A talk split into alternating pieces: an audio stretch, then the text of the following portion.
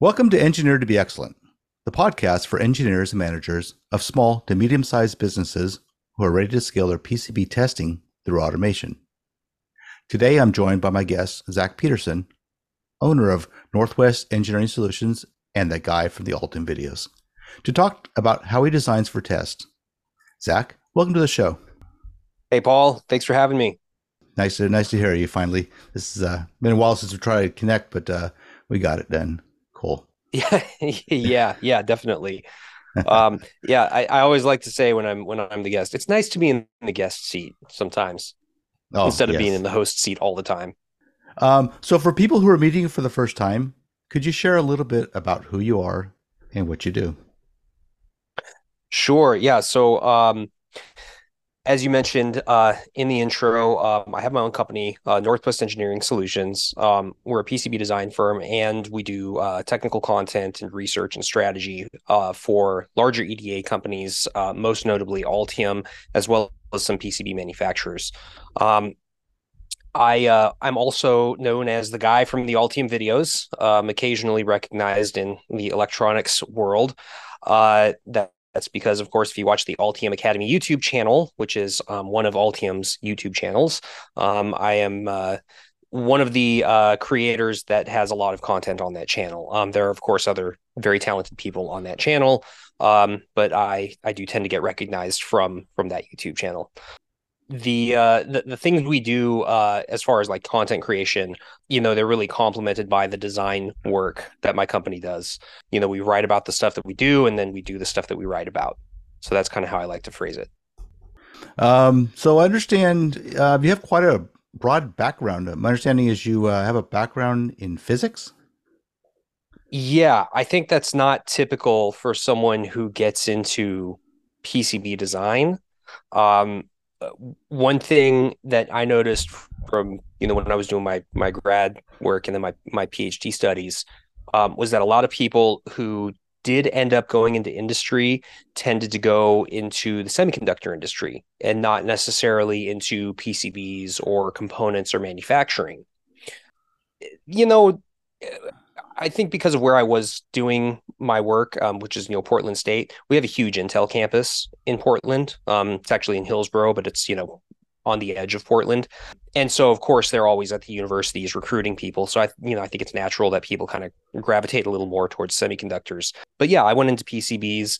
For me, you know, the way in was through RF design, and that's because uh, my my PhD topic was in something called random lasers, and um, I did other topics as well uh, in my research. So uh, metal oxide semiconductors, um, metal oxide optoelectronics, and then gas sensors, and then uh, you know the bulk of my my research though is in is in random lasers. And so because I was doing theory, the experiment, the analysis. Um, of course, you you learn um, pretty much everything that you need to know, at least from a conceptual level, to do RF design. And so for me, that was the easy way to get into PCB design. Oh, that, that seemed like that seemed like that would be very helpful. Cause, my understanding is when you start into RF, there's a lot of uh, like you know lump components you can't consider, and a lot of um, things that, that the physics side of it would. It seemed like it would relate very well to it, um, on, maybe on a very um, deeper level. I'm not sure. I mean, a little, a little bit, yeah. Um, a, a, lot of those results from electromagnetics, especially that have to do with wave propagation and resonances, they all start to crop up again in RF design, including in RF printed circuit design.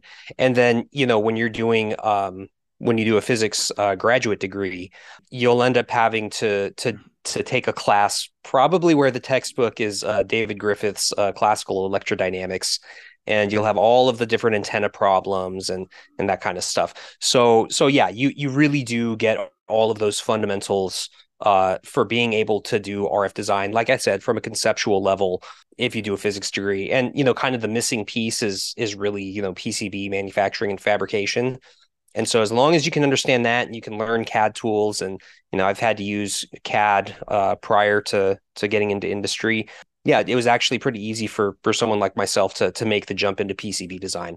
And then, you know, because high speed uh, digital designs are showing their RF character when you get up to very high signal bandwidths. That was also you know really easy for me to jump into. Whereas you know i think a lot of people really struggle uh, to get into those two areas if they come from a background of just kind of your you know your classic digital electronics embedded programming kind of kind of background. Th- those those fields are important right? I mean a, a lot of jobs rely on those skills and i think they're important for anybody working in pcb design to to know but they don't really serve someone well who's trying to get into you know RF design and you know really high speed uh, digital design.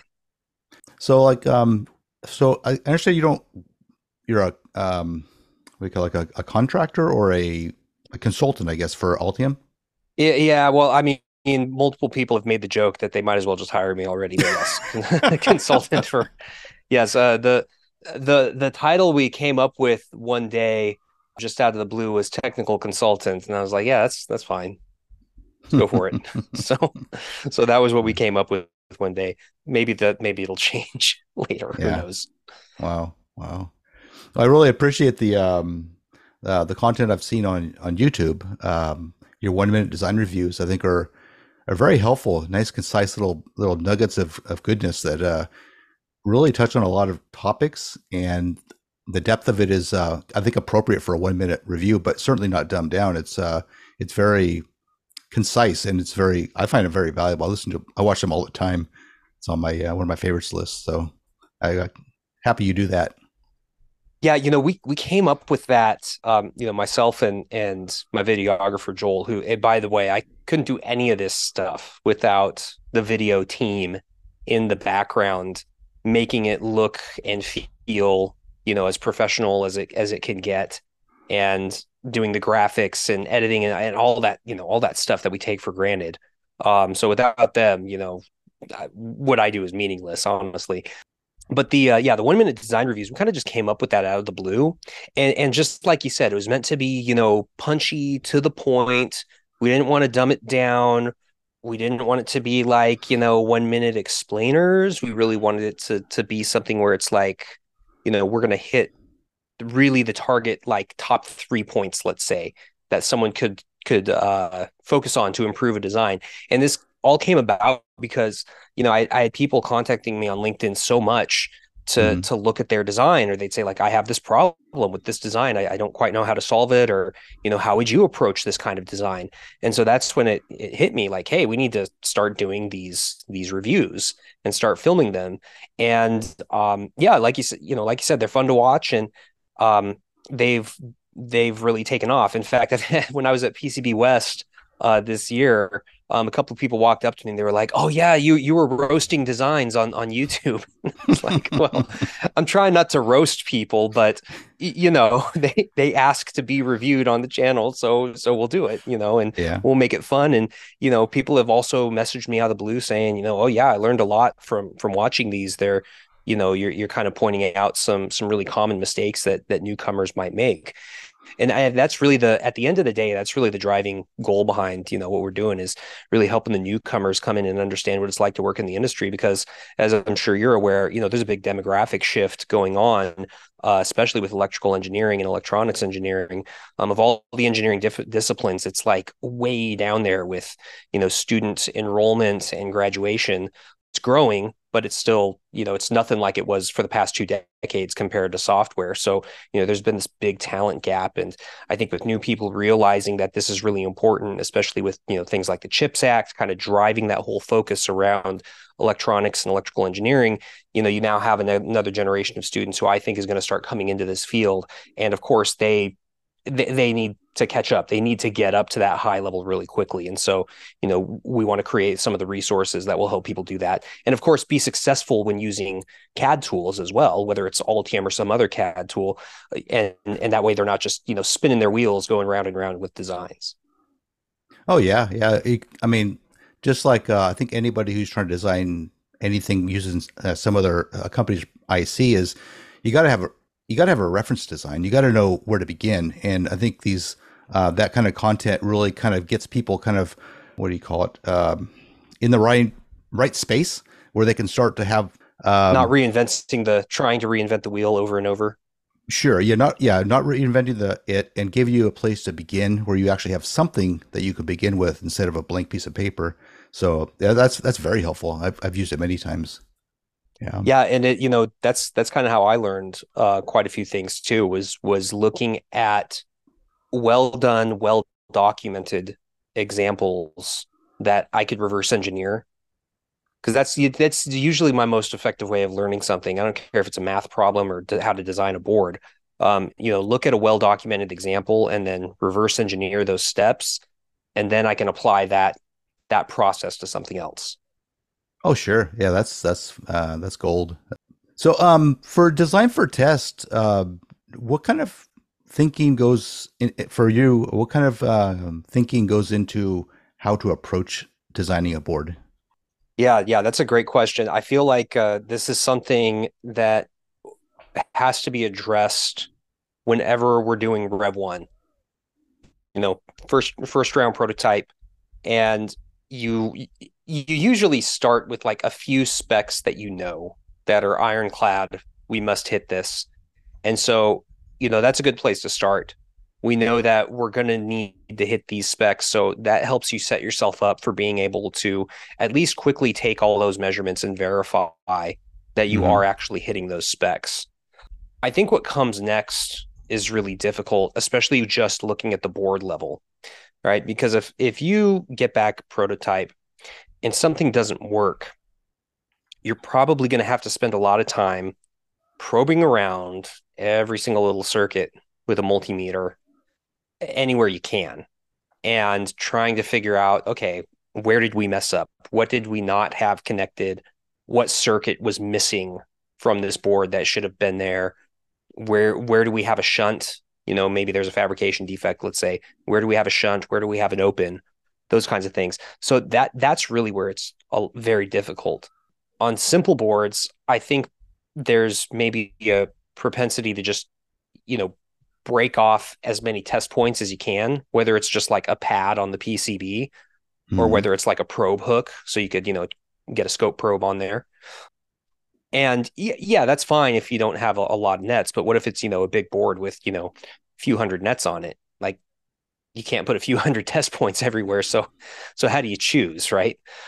And then how do you design this to, to possibly be debuggable that that's I think where it's really challenging and you know requires a little bit of foresight and and experience. I'll give you just an example of something I was going through today, like literally today, on a day of mm-hmm. recording, trying to trying to debug a uh, a charger for a a power system, and so you know this particular power system, I'm going to be a little vague intentionally because of you know people's IP and all that kind of stuff. But oh, this particular power system is integrated on a board with a with a microcontroller and there's you know some power management stuff that goes on on this larger system and it's all you know run on this one board. And one of the things it has to do is know when to turn on charging. And you know of course we're wondering well why are we not why is the charger not turning on? Why are we not seeing this? And you know of course i didn't have all of the test points i need to be able to diagnose what's going on. And you know I, f- I feel like every time you get into a complex board like that that's what happens right? You kind of end up kicking yourself like i wish i had this one test point here. But how could i have known that that was hmm. going to have to be the thing that i was going to have to trace through to find the root cause?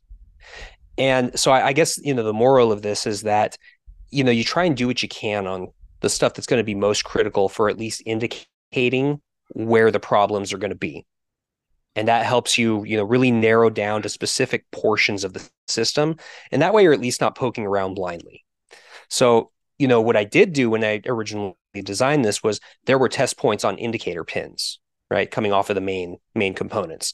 So I could at least see when something was on or when it was off and then diagnose, okay, should this be on or should this be off? That kind of thing. So that was really useful for at least narrowing down, okay, this one circuit is not turning on. Why is it not turning on? And as it turned out, we just didn't connect the three volt, the 3.3 volt rail over mm. to hmm. this one circuit, right? Super simple fix, right? I mean, literally just jump a wire from one spot where the 3.3 volt is to the other spot where it should be. Mm. And hmm. magic, it works, right? But, you know, how could we have known? Well, the only way I was able to really narrow it down to there was because I had enough of those indicator test points on like the really critical indicators to be able to say it's just this portion of the system that's the problem.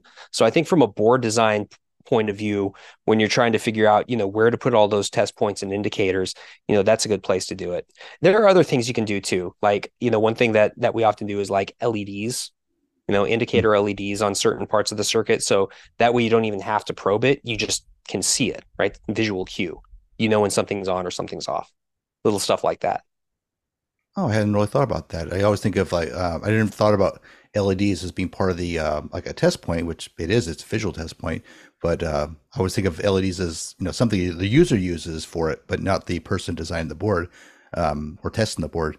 Well, that's pretty good. I like that. Um, so how about like if you had different functional blocks, like you had a power supply, and then the power supply fed um, a PIC, and then the PIC drove some MOSFETs or something. So in between those fun- functional blocks, you could maybe narrow it down to the subsection uh, with with fewer test points. It seems. Yeah, yeah. Mi- microcontrollers, right? I think get a little little tougher. You know, I think I think you're talking about like PIC 32 or something like that, right? Mm-hmm. Sure. Yeah, yeah. So like, yeah, microcontrollers like that, they can get a little challenging just because there's so many pins on them, and like I said, right, how do you choose? You know, which are the main pins you should break off of? But I think when you have different functional blocks um, when one of them is a processor, you kind of have to rely on code. Whereas when one of them is not a processor, and like you said, maybe it's just a gate or you know FETs or something, um, you have to focus on the specific components and like what is the main function they have to perform, and can I probe that? Like the the board I was working on today, you know the the FETs are not in like your um uh like your SOT kind of package, you know, or like a TO kind of package where it's like the leads are right there. It's really easy to get at them, right? These leads are under the package. They're a specialty package, right? You can't probe those leads, right? So if there's no other component connected to them that you can reach, right, you, you're kind of out of luck, especially if something is in, is in the interior of the board. Yeah.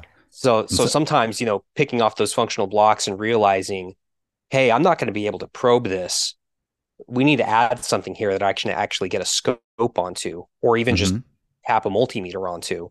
You know, that's going to be really important. Gosh, if speaking of PICs, you know, or any other microcontroller, honestly, STM32, some of those come in BGA packages. Good luck probing that if you didn't, if you right. don't have another component somewhere connected to it. Because sometimes right. those signals they just run straight out from one component to the other component. And if it goes through the interior of the board, you might not be able to probe it anywhere. Yeah, yeah.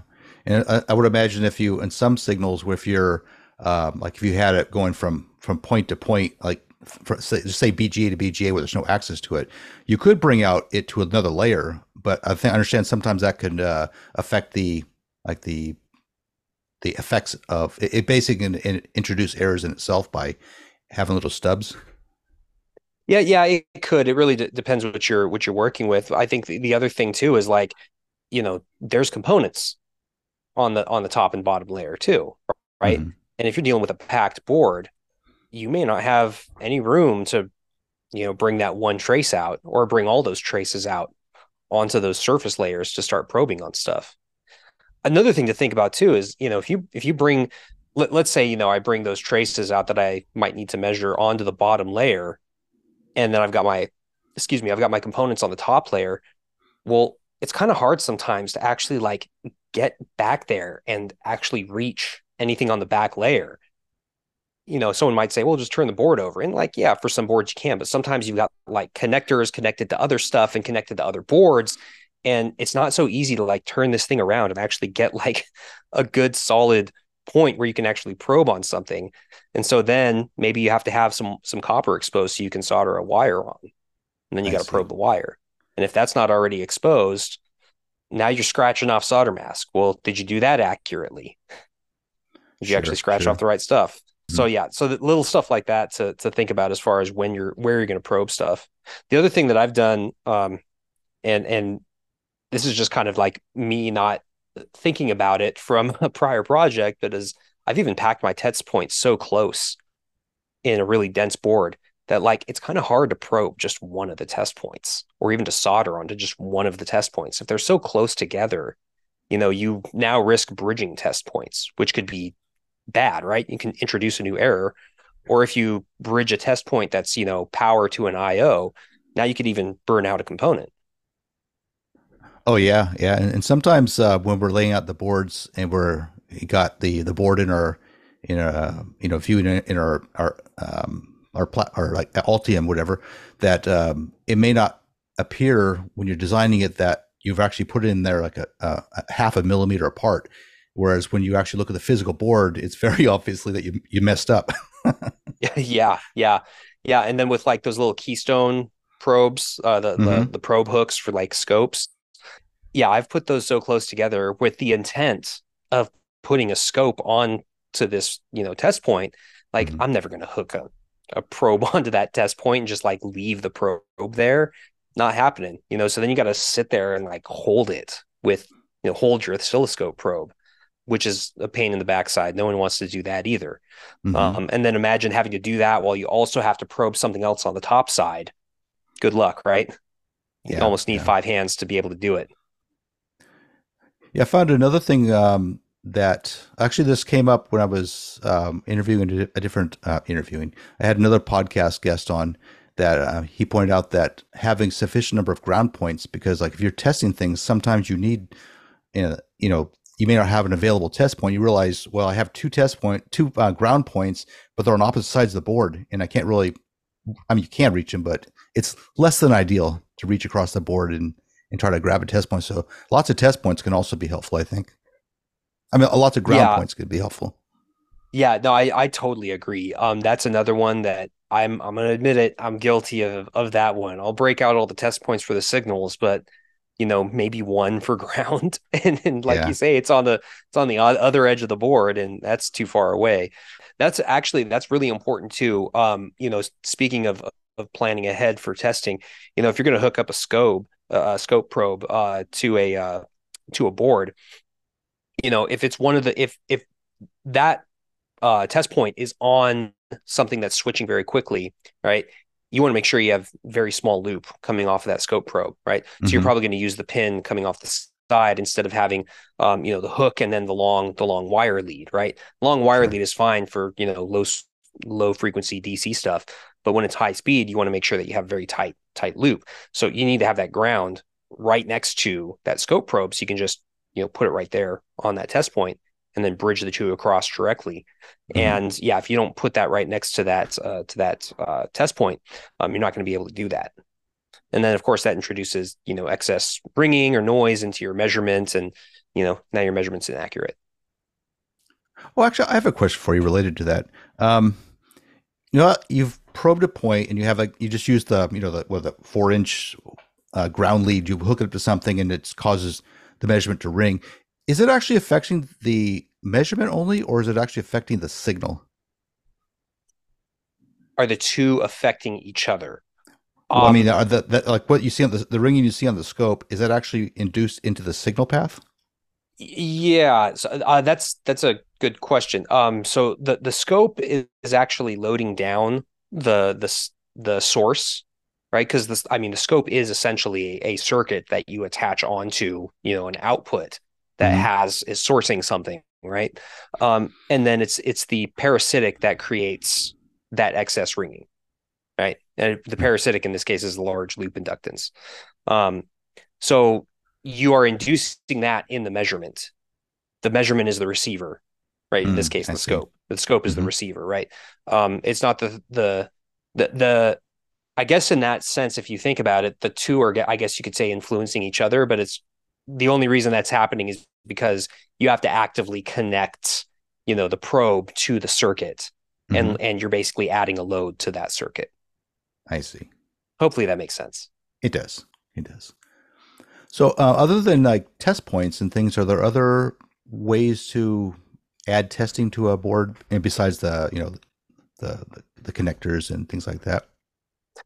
Oh yeah definitely. Um i mean you can eventually get into some domain specific type of testing especially once you get into like rf rf is really interesting. I was actually thinking about this in anticipation of this conversation.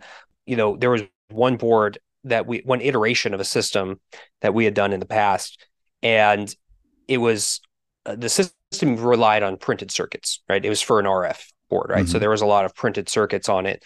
Um, and we weren't using components necessarily just because the front end is actually receiving an RF signal and you know there's no power on the board so it needs to do some filtering and other things via printed circuits well we wanted to have an additional circuit on there to also test so there was only one fabrication run needed to test all these different circuits.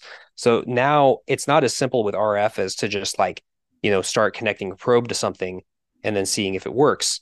You have to actually like design splitters in order to split off to these different circuits and test multiple things at once. Um, and, it, and it can actually get pretty complex when you start doing RF. When you do um, high speed design, one thing that you may see is actually basically creating like a test coupon on your own board. So think about what a manufacturer will do when they do controlled impedance. They put test lines on, you know, on the edge of the rail um, or they just make you know make a test coupon custom um, but generally it's on the very edge of the rail so that they can do a tdr measurement or if they're a little more let's say high budget and they they can afford a nice vna they'll they'll do it they'll do an s parameter measurement um, but generally it's you know tdr so they'll do the tdr measurement they'll put that you know right on your rail you can actually do that yourself. You can actually run that test on your own if you have the equipment. You just got to put the structure on your board. Um, and now there is a, a newer standard from IEEE called the IEEE P370 standard. And that standard deals specifically with putting these test structures on boards on to qualify. I believe it's uh, S parameter measurements.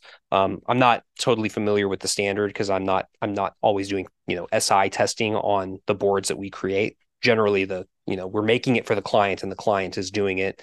We'll do the simulation and then you know we all kind of bring it all together and compare results and see what's going on. But that's just you know one example of you know what you can do in those little more domain specific areas to to plan to test some of the functionality on the board. So i guess i'm i'm not quite understanding. So like how would you use the test coupon? Yeah so the test coupon you could do your own tdr s parameter measurements that kind of thing and in fact um, there are actually some companies one of them is wild river technologies what they will do, they have these, you know, big test coupons, like big, you know, fill up the screen test coupons, where they have multiple differential and single ended lines running on a board over some material that you want to use, right? Both in strip line and in microstrip. So that way you can measure things like crosstalk with your specific signal source.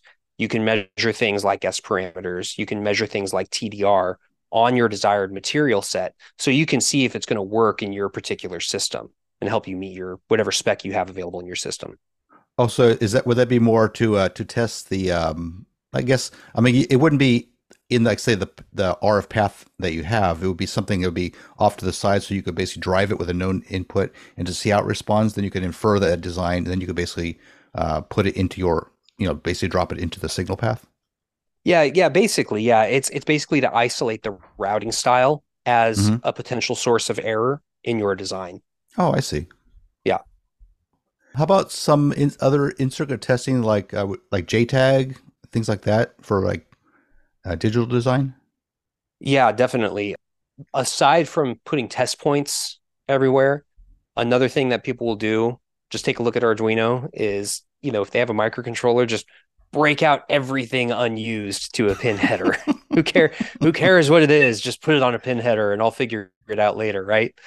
And you know, I've been asked to do that specifically by clients and you know, you you get into the habit of just doing that and that includes the JTAG interface. You put it onto the standard, you know, JTAG header and just leave it there and if they're going to use it, great. If they're not going to use it, they they depopulate the connector and you know call it a day but yeah, whether it's JTAG or whether it's you know the extra SPI interface or you know all the extra GPIOs, yeah, that's that's really common, especially on Rev one of a prototype. Is just put it all on uh, on pin headers. Depending on what you're trying to do with the prototype, that could be a good thing or a bad thing, right? It's a good thing because gives you access to those pins, so that way if you made a mistake on the board with those circuits and you can confirm that there's a mistake on the circuit, you have another GPIO that you can use, right? So you just go back into your program, change which GPIO it's toggling, and then you get access to that GPIO on, on a header, and then you can pull it off from a wire and then mm-hmm. put it onto, you know, like a breadboard or something to then, you know, test your new version of this circuit. So, you know, that's not necessarily a bad thing, right? Same thing with like the SPI interface, or maybe you have, you know, an external module or, you know, something that that you want to use like an eval board and it needs to interface with, you know, SPI. That's actually a good thing. You can pull off the SPI interface from a header and then you can test that component, you know, in isolation and really compare with what's going on on your custom board. So, you know, leveraging that that eval board and that reference design from it is really valuable, especially if you have an error in in your custom design.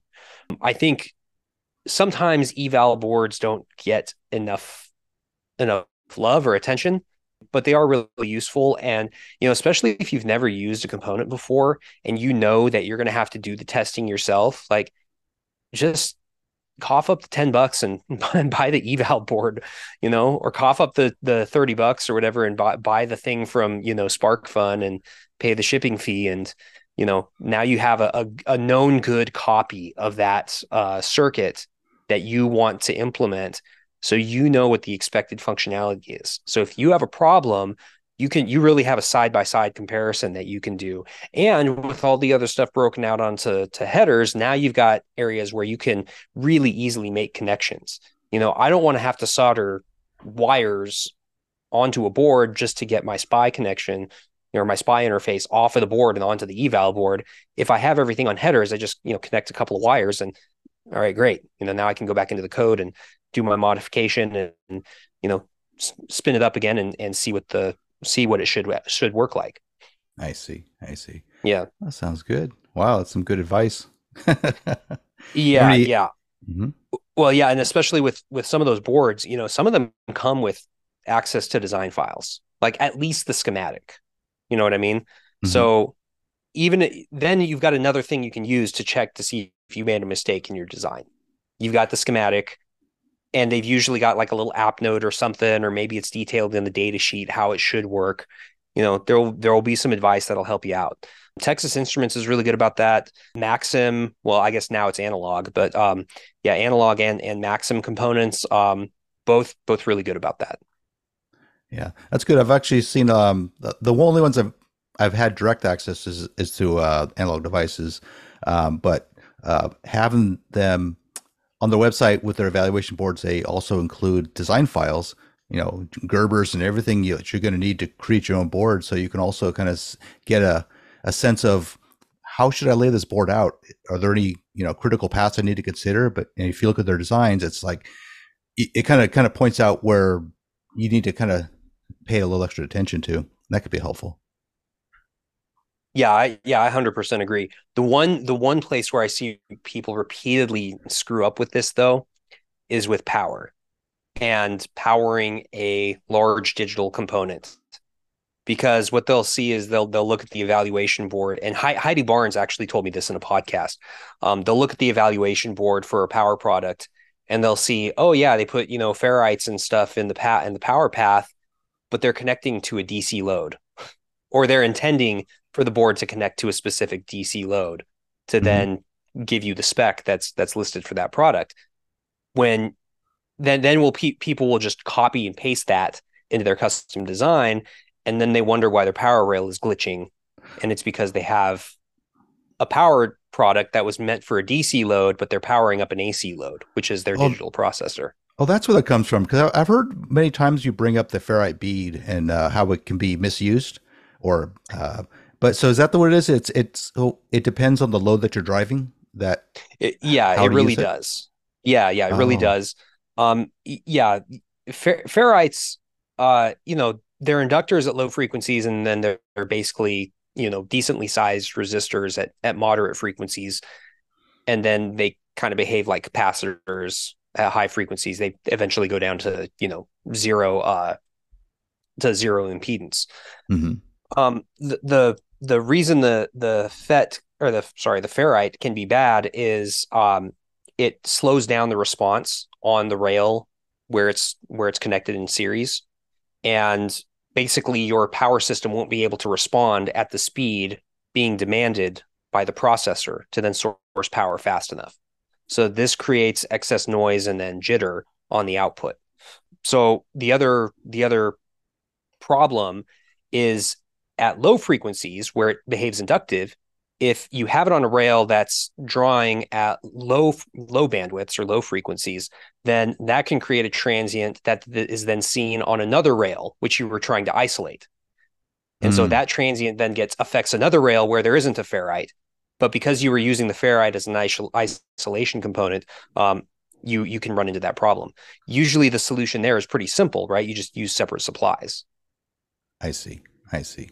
And that's actually yeah. what you'll see in some FPGA reference designs is they'll have, you know, the 3v3 digital supply and the 3v3 analog supply. And the entire idea is that this analog supply is essentially trying to is usually for the PLLs, but is essentially isolating the the digital stuff from from this other rail that might might operate at the same voltage. And the issue is that, you know, if you have it all on the same rail, what people will do is they'll say, oh, well, I have low, you know, high precision, low noise analog stuff at the same voltage as my digital stuff. And I know my digital stuff can create noise. I'm going to isolate them with the ferrite. And then they get into this, and then they get into that problem where they create glitches on one of the rails. Okay, I got a question though. So, short of of using separate rails, is there a way to effectively isolate, uh, like people are trying to do with with ferrites, but some other way? Yeah, essentially, it's it's more capacitance.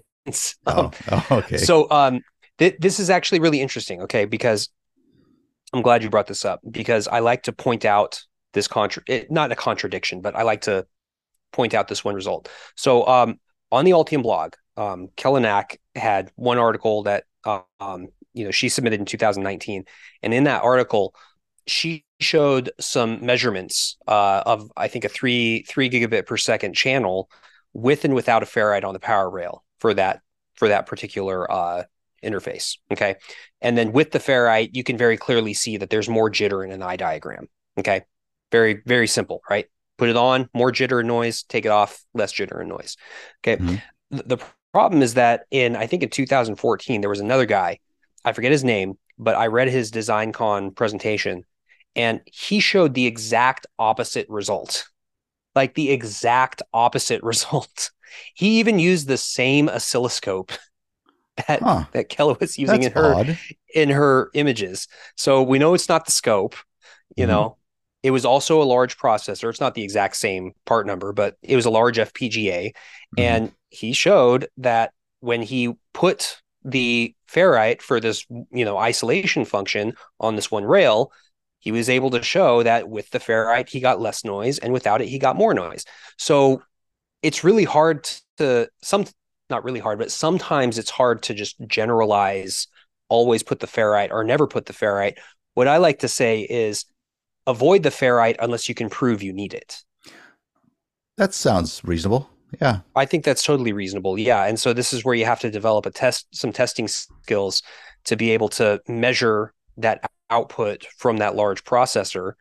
And if you can measure that output from that large processor and you populate the ferrite versus populate a zero ohm resistor, let's say, and then you just measure it, let's see what happens. Then you have a side by side test result that you can really show, okay, this produces more or less noise. Um, this is also where we start to rely on, you know, front end simulation kind of as a reference or as a check to just see whether or not this is going to work. Um, sometimes the reference design is really well documented and useful, and then you know maybe the reference design has a ferrite, and sometimes you can even purchase the reference design and you can experiment directly with that reference design. Pull off the ferrite, put a zero ohm, and if you get a better result without it, try it on your board. Oh, very good. Very good. Can you um, do you have any uh, projects projects that highlight a project you've been working on lately? Yeah. I got to think here because I got to figure out which one to to go over. So most of what we do is, of course, you know, for clients or client driven. Um, sure. There there are things I would love to do more for myself. They usually end up in a video. The most recent one I did was a flyback converter. Um, and it was you know just a simple flyback converter, a- approximately in a quarter brick, you know, format.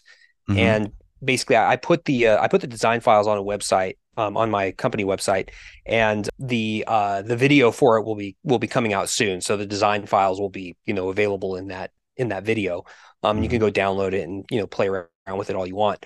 Um, someone if if they wanted, they could add you know they could add posts to it and then mount it in another board just as a module, kind of like you would with like a quarter brick you know power converter. So that's the most recent one that I did. That one was fun because as is often the case with uh, with flyback converters and uh, well just isolated DC DC converters in general, it requires a custom transformer in order to go from you know AC mains down to to 3.3 volts at the current that I wanted. Sometimes you can get away with a you know off the shelf you know transformer like from Würth or something. Um, this particular one will require a uh, will require a custom transformer, so I'm going to have to uh, I guess brush up on my transformer assembly skills for this one when we actually build it.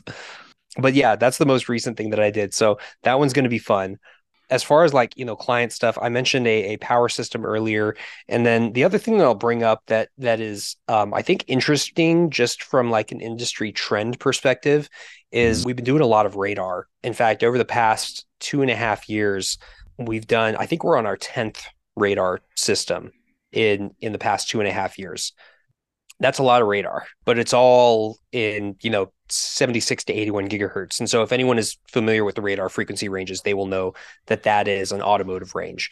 And then we have another one coming up on the in the near future, which will be at 60 gigahertz.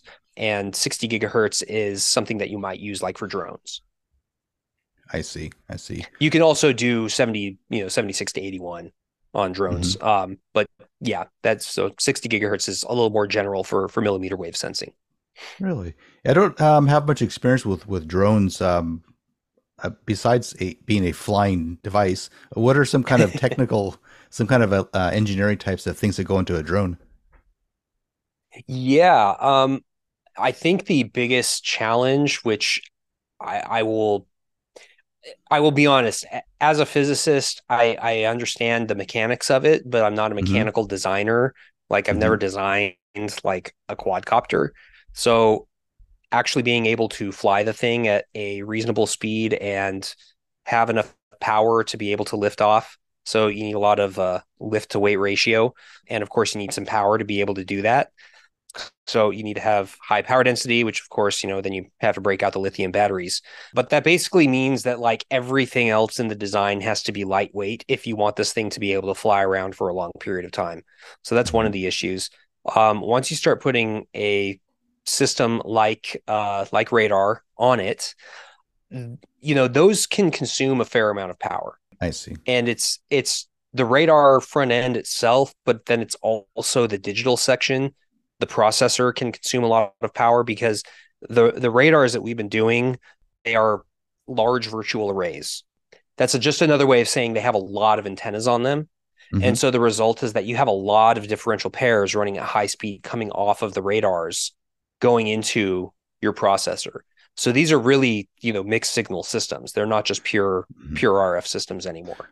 Um, so, so, you have so a lot of digital stuff so the RF, um, so would that be something you're using like as a sensor to see what the drone senses, or as, or is that part of the communication back to the the, the transmitter, or how does radar uh, use? Yeah, well, the the, ra- the radar is is of course you know the sensing and and tracking objects that are nearby. Once you have enough, this is something interesting about radar. But once you have enough uh, radar emitters on a device, it can now create images can actually create 2D visual maps just with some some color encoding in the mm-hmm. output data that you get from the radar. So you can basically take that data, put it on into a 2D map on your computer screen, assign a color coding to it, and you have what looks like an image. It's it's really interesting. Um, but the newest radars are are all creating images because they have high number of antennas on them, and a lot of startups are trying to get into this area. Oh, um, that... so that's that's the first thing. The second thing, as you brought up, is communication. Right back to somewhere else. Right. So that's that's uh, cellular or Wi-Fi, Wi-Fi or Bluetooth. But of course, once you get to like you know Bluetooth, the the data is these are small bits of data, right? So it's it's usually like you're not sending the entire map. It's usually just like I see object here, it's moving with this heading and, and speed. Mm, I see. Object two is here, it moves this heading and speed, that kind of thing. That sounds awesome. Because I'm, I'm thinking that as far as the drones, I think my, my mind instantly went to artificial intelligence, um, or I guess machine learning. Uh, I guess once you sense it, and then you said you're, you were processing it, and then you can use some kind of machine learning to figure out what it is and what it's likely to be and things like that. It sounds like a fascinating topic. That is exactly what the goal is. Yes, yeah. you are not the first person to to think of that or bring that up. Um, it has even been discussed uh, in I, in some academic papers, and you know Tesla. I don't know how how close they are to that, but I seem to remember reading something from them about what they're doing, or maybe it wasn't from them, but from someone who had, I guess, you know, broken open one of their radars. But mm-hmm. looking at how how they do this with radar and their in their radar system as part of their autopilot. So so yes, machine learning definitely being applied to it, and part of the the reason is really actually very simple. The reason is that it's hard to apply machine learning to video, like to actually like do object identification and speed and heading and location all in the same run of video, that's actually very, very compute intensive. Whereas if you have a radar, you can measure a lot of those variables directly. You don't need machine learning to infer them, right? The radar sees an object, it knows the range, it knows the heading, it knows the speed, right? I've oh, already done four of those tasks immediately. Now, all the, now you just have a vision system that says, oh, there's the object. I'm just going to do object identification. Huh. That's fascinating. Man, so now I know that, yeah, now, now the car knows that object over there at this range with this relative velocity is a stop sign. And mm-hmm. that other object is, you know, somebody's dog. I see. I see. Yeah. wow. but if you try to infer all of that from video, I mean, it's it's impossible. It's not oh, impossible. It's it's just a really it's a high compute task. Whereas you know, you leverage radar now it becomes a lower compute task. I see. I see. Wow, that's that sounds fascinating. Wow, you, you get to play with all the cool uh, games and things. well, you know, here's the thing. I work with other people, right? So it's you're part of a team. That's how you get oh. to work on this kind of stuff, right? You got to be part of a team of people and you know, whether it's one of my guys or whether it's someone with the client or a third party contractor or whatever, right? y'all got to come together and work on this stuff as a group and that's how you get to to make big accomplishments and do some fun things oh yeah yeah oh yeah i didn't mean you by yourself i'm sure but, but yeah. it is awesome to be part of that that kind of stuff for sure to be honest with you right now i don't know if you, you can't see it now but i got chills on my arms because uh, the, the stuff to me is is absolutely fascinating and um and i'm just it's so interesting it's so fascinating Oh, well, good. Goodness. I'm glad I could. I'm glad I could help you out with that. oh my goodness! Wow. So, uh, any other topics uh, that come to mind that you might want to talk about, or? You know, not not at the moment, but I'm sure something will come up, and and that means that uh, we'll end up having to do this again at some point. So, you know, any old time, you know where I'm at. You know how to get a hold of me. Definitely. Oh, that's awesome. That's awesome. Wow. So, uh, oh, so uh, I don't want to end this. um, so I'm so happy that we got a chance to kind of uh, to, to connect and talk about all this engineering stuff. And uh, uh, if someone wants to get a hold of you, um, you know, after this podcast, what are some ways that they can act, uh, get a hold of you? Yeah, so uh, find me on LinkedIn. Um, I'm very easy to find on LinkedIn. Um, I'm usually talking about something electronics related. So just follow me on LinkedIn. You can send me a message. Um, you can also go to zachariahpeterson.com. Uh, that is my personal website. Um, or you can go to uh, my company website, which is nwengineeringllc.com. Um, the next or last easiest way to find me is go to Google and do a site specific search for altium.com and just type Altium Zach Peterson or Altium Zachariah Peterson, and you will get pages and pages and pages and pages and pages and pages and pages of stuff. So go give that a shot and see what comes up. no, excellent. That's I definitely will. Um, well, I really appreciate you joining me today, and uh, and I I look forward to the next time we get together as well. Um, so, um, all right, friends. Uh, that's it for today. I'm Paul Phillips, and I hope you join me again next time for Engineer to be Excellent. Goodbye.